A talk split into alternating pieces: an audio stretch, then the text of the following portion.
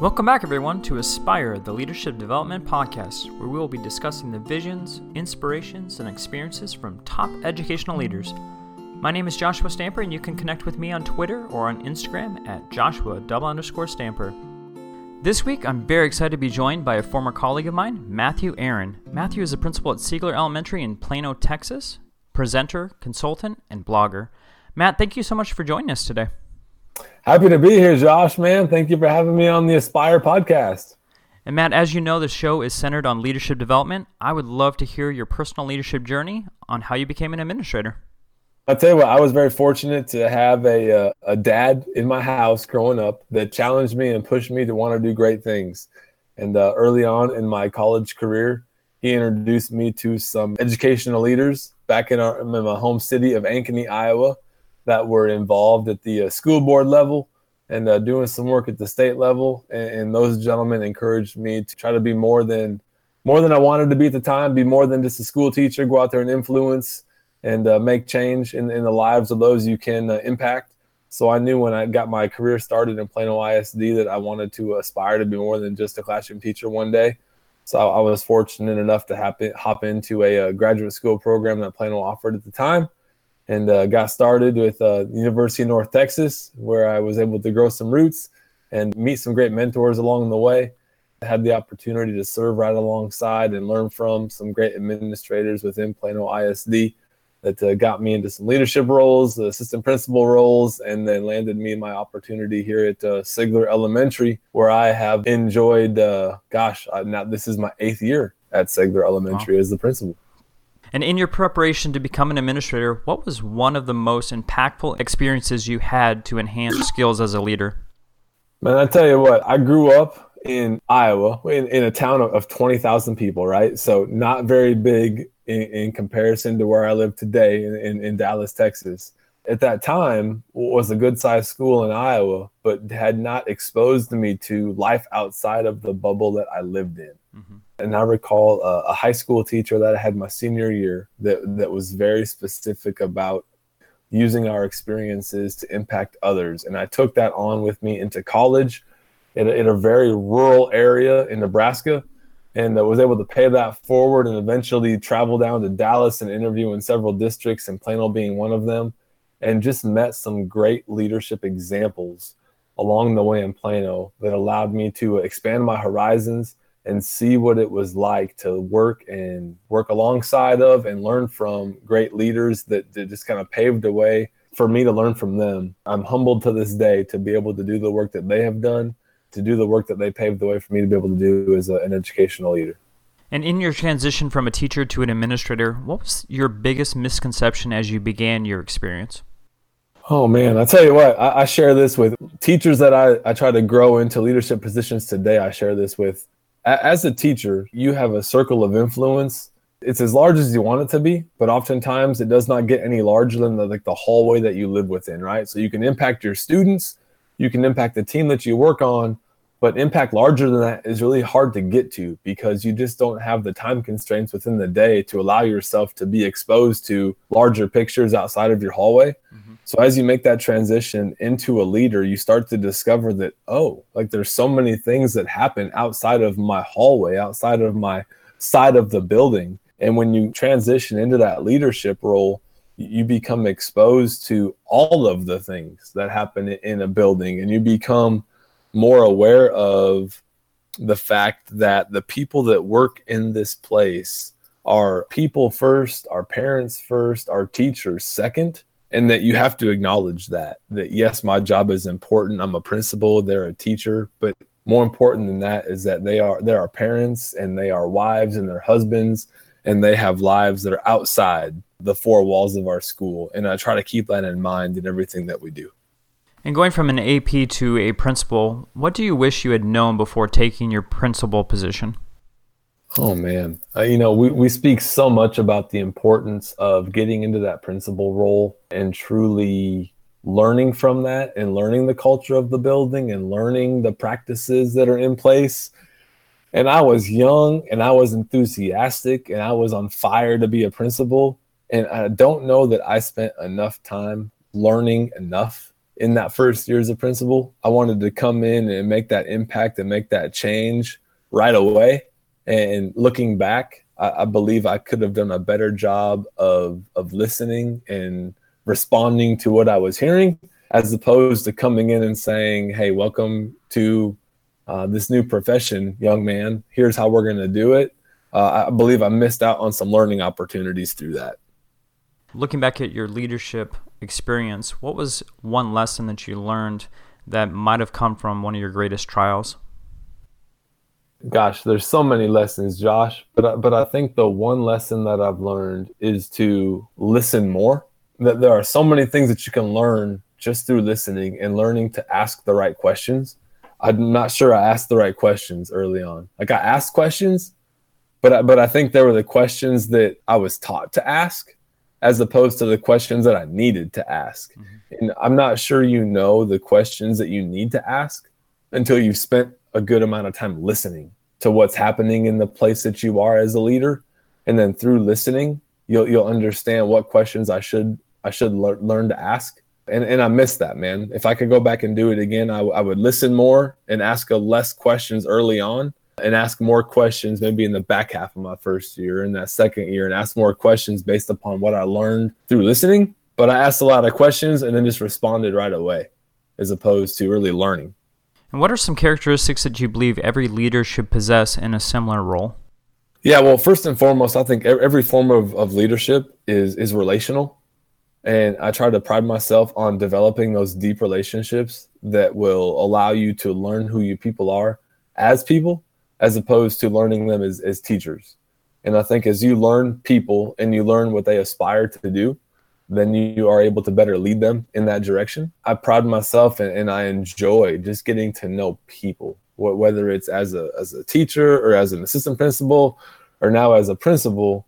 I firmly believe that if I can get to know you as a person and, and know what your strengths are and know what the goals that you have in life are, I can I can help you set a plan and, and help you work that plan through to ensure that you're able to your your not only your goals as an educator but just your life goals when you became an administrator what was one area you wanted to change in education oh i think it's probably the same area i still want to change today eight years later man it's, it's, it's, the narrative that public education possesses right mm-hmm. uh, especially in the state of texas like we're so driven on the bottom line, which in the state of Texas is standardized testing, correct? Yep.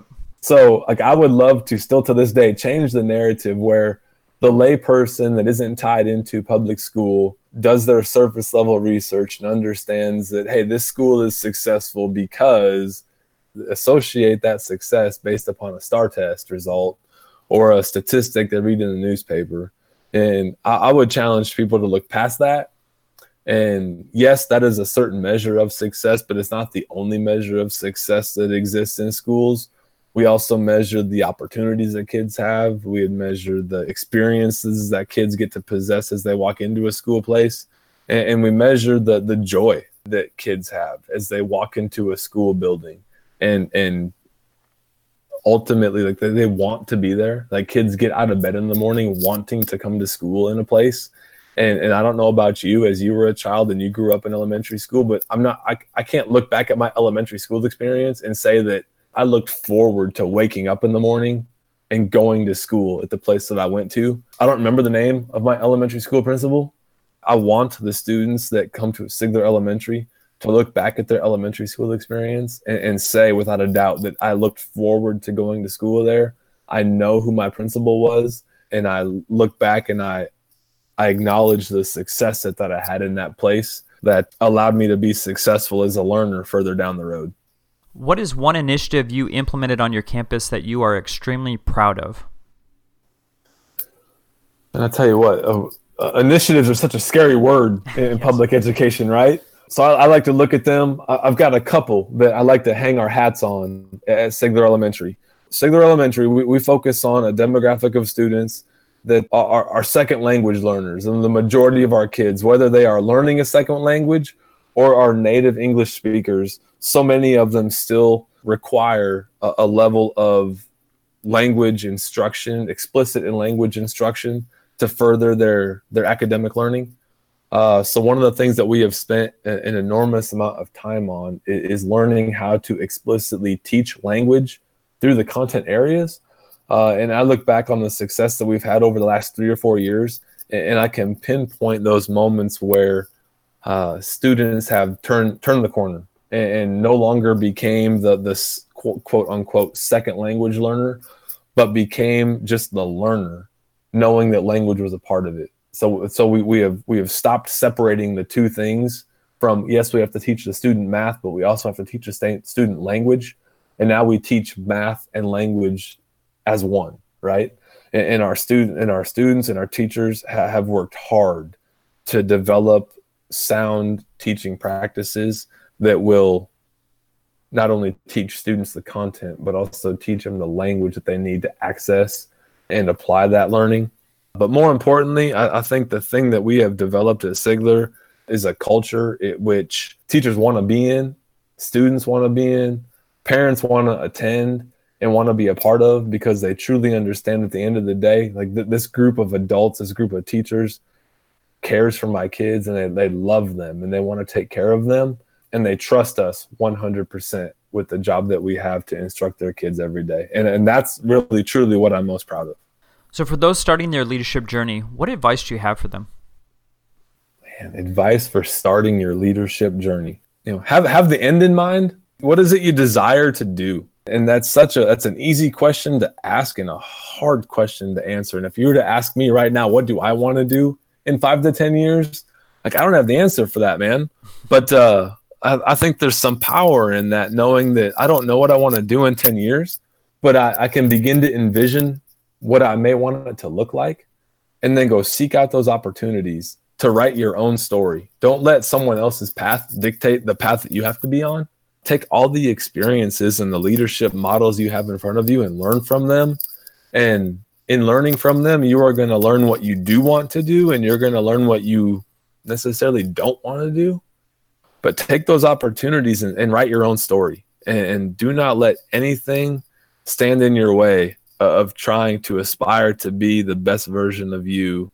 I, t- I tell people like you're gonna go conquer the world man. Like go conquer the world but go conquer the world in a way that you want to do it. And don't be bound by anybody else's story or way that they think they need you to do it. Like go out there and be your best version of yourself. And don't let anybody stand in your way so, in looking back in your own experience, which leadership skills were the most difficult to develop? Well, I'll tell you what, I, I think that as a leader, you have to develop compassion for folks and empathy. And, and there's a balance between feeling like, and uh, it's like how we relate to our kids, Josh. You, you don't feel sorry for your students, but you understand where they're coming from, right? And I think that's the same trait you try to develop as a leader is that as a principal, as a building leader, you hear people's joys and triumphs, but you also hear what's happening in their lives that would be the exact opposite of that. And, and all of the terrible things that just happen within people's lives. So I think the filter that you have to view that through is that you can you can get stuck in the sorrow that people possess or you can find a way to understand that yes, absolutely I, I will I will pray for you. I will I will care for you. I will think about you. But at the same time, like I understand what you're going through. How can I help you survive it and come out the other side of it being a better person than you are right now? Understanding the fact that we still got a group of kids that we got to grow, right? So like I'll, I'll be your life coach and I'll be your professional coach, and at the end of the day, there, there are 20 learners in your classroom that are counting on you to be the best version of you every single day. So how can I help you do that? That's a difficult balance to try to figure out, but it, it goes back to knowing people and being able to connect with people on a personal level and knowing that yes, I love you and I trust you, but at the same time, I got to be able to help you grow because the kids in your class are counting on you to be better every day. And so, how do you handle those relationships with teachers, parents, or even students when they don't agree with your vision or the decision that you've made? Why don't you agree with me, Josh? like, right, that's the easy question to ask. Why don't you agree with me? But uh, you know, I, I say that jokingly because not everyone's going to agree with me. But I think the thing that we hang our hat on at the end of the day is that you may not agree, but help me understand what you disagree with. And if I can understand what you disagree with, I can understand where, where our paths are not crossing and I can start building bridges to make sure that our paths do cross. Because I, I truly believe that every parent sends us the, their best kid, right? Parents believe that you are getting my best kid. The definition of best might differ. However, parents believe that, and we have to accept that they're sending us their very best. And how do we meet them in the middle to ensure that our agreement and our understanding of what we expect from them in a partnership because what we do at school is 100% a partnership. It can't be us versus them or you do this and I'll do this. We are all in this together and that our partnership is going to establish some agreements, right? Mm-hmm. And we agree that we're going to work on this together. And while we may agree to disagree on, on, things, at the end of the day, the the task that lies ahead of us is ensuring that your son or daughter is going to be able to be successful in school. Success can be a, a subjective term, but I think if we can identify what success is, what that looks like at school, what that looks like at home, and we can agree upon that level of success, then we can work towards that mutually and have that partnership in place to ensure that we are on the same page and that we are working towards the same thing every day for the betterment of the student. In addition to your admin position, you speak at conferences, you blog, and you're very active on social media. How did you find your voice beyond your campus? But I, I, t- I tie it back to uh, early on when I was an assistant principal. I uh, had met some colleagues in the North Texas area that got me plugged into the EdCamp movement, man. Early on, we, we tried to establish uh, the, the Ed Camp Plano, which which happened to be at the time the, the very first Ed Camp in Texas. Hmm. Saying that out loud now, like ed camp at that time was this unfamiliar thing like what are you doing like you want to get teachers together to learn from one another and you had to like explicitly explain it to people uh, and the best place to do that was on social media where you knew people had had a, an in with already knowing what an ed camp was so I, I immersed myself and surrounded myself online by people that already knew that and i tried to learn from them like, hey, how y'all have pulled this off in, in the Northeast in Boston? Like, how did y'all do the Ed Camp in Boston or Ed Camp in Philly years ago when it got started? Mm-hmm. And, and, I learned so much from people that um, honestly, some of them I've never yet met face to face, but they were so willing to share their advice with me that I wanted to pay that forward to other people that I was able to surround myself with in my my physical bubble that I saw every day in my workplace. So I, I got myself plugged in on Twitter, man, and it opened doors that I didn't otherwise know would exist. I knew the district that I worked in and I knew our philosophy on things and I knew our best practices, but that's all I knew. And I needed to expose myself to other people's best practices and other people's philosophies to uh, better understand what mine was. Mm-hmm. So I, I, still go to that. Like I'm, I'm very plugged in on social media today.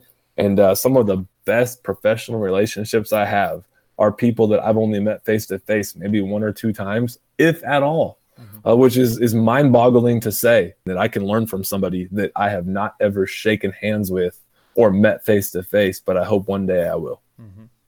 And in turn, that created the Sigler Nation. So anyone that follows you on Twitter can definitely see that hashtag.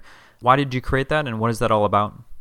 Yeah, so Sigler Nation, man, was a like a rebirth of, of Sigler Elementary. Like when when I started as the principal at Sigler, my, my first year, um, my, like my social media presence like absolutely diminished. Right, I got so encapsulated by the first year principal stuff that I forgot that there's a network of people out there that could have helped me. And instead of reaching out, like I, I sunk in and, and started to just look in my own I look in the mirror instead of looking outward beyond there to see who could help me. So uh, years later, I realized that man, we are doing this all wrong. Like we need to reach out. We need to connect with people outside of these walls. So we rebranded uh, Sigler Elementary to Sigler Nation because that's what like ultimately our goal is to connect connect with schools, connect with teachers, connect with kids and families outside of the walls of our school. Uh, as a Title One bilingual campus, all of the stereotypes that come with that are, are something that we had to overcome in my first years at Sigler.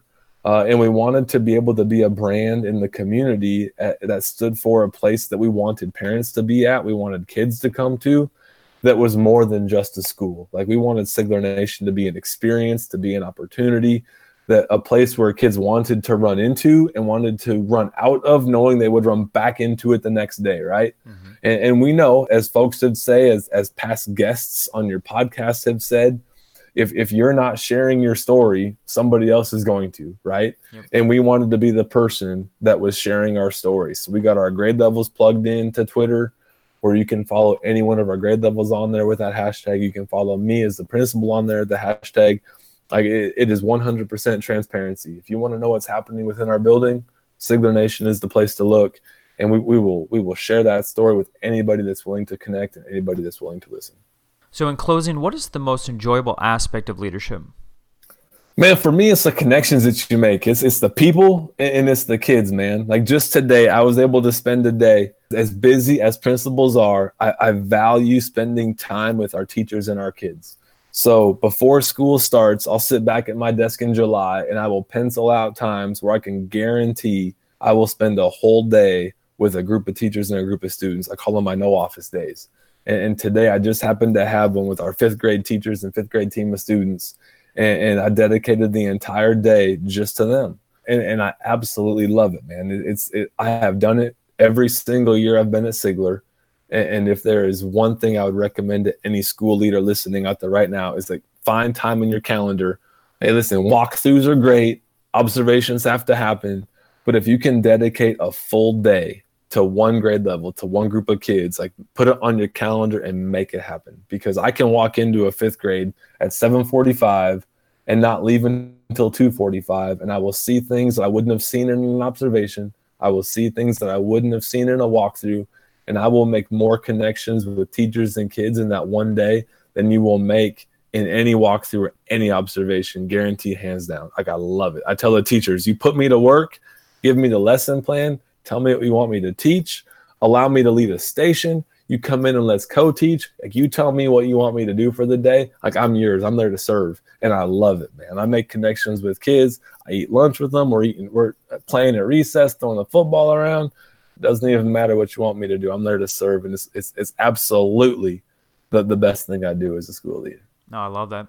How can our listeners connect with you on social media? Yeah, hey, so follow me. I'm Matthew underscore Arend on Twitter.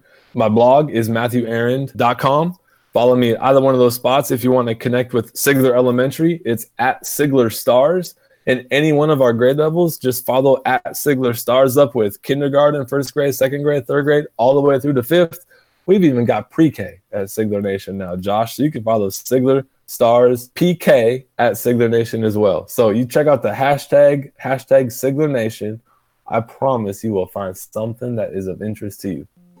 Please continue to check out the Aspire podcast on SoundCloud and iTunes and share your ratings and reviews. Don't forget to use the Aspire Lead hashtag as you continue the conversation on Twitter. Matt, thank you so much for being on the program. Hey, my pleasure, Josh. Keep doing great things and inspiring those future leaders.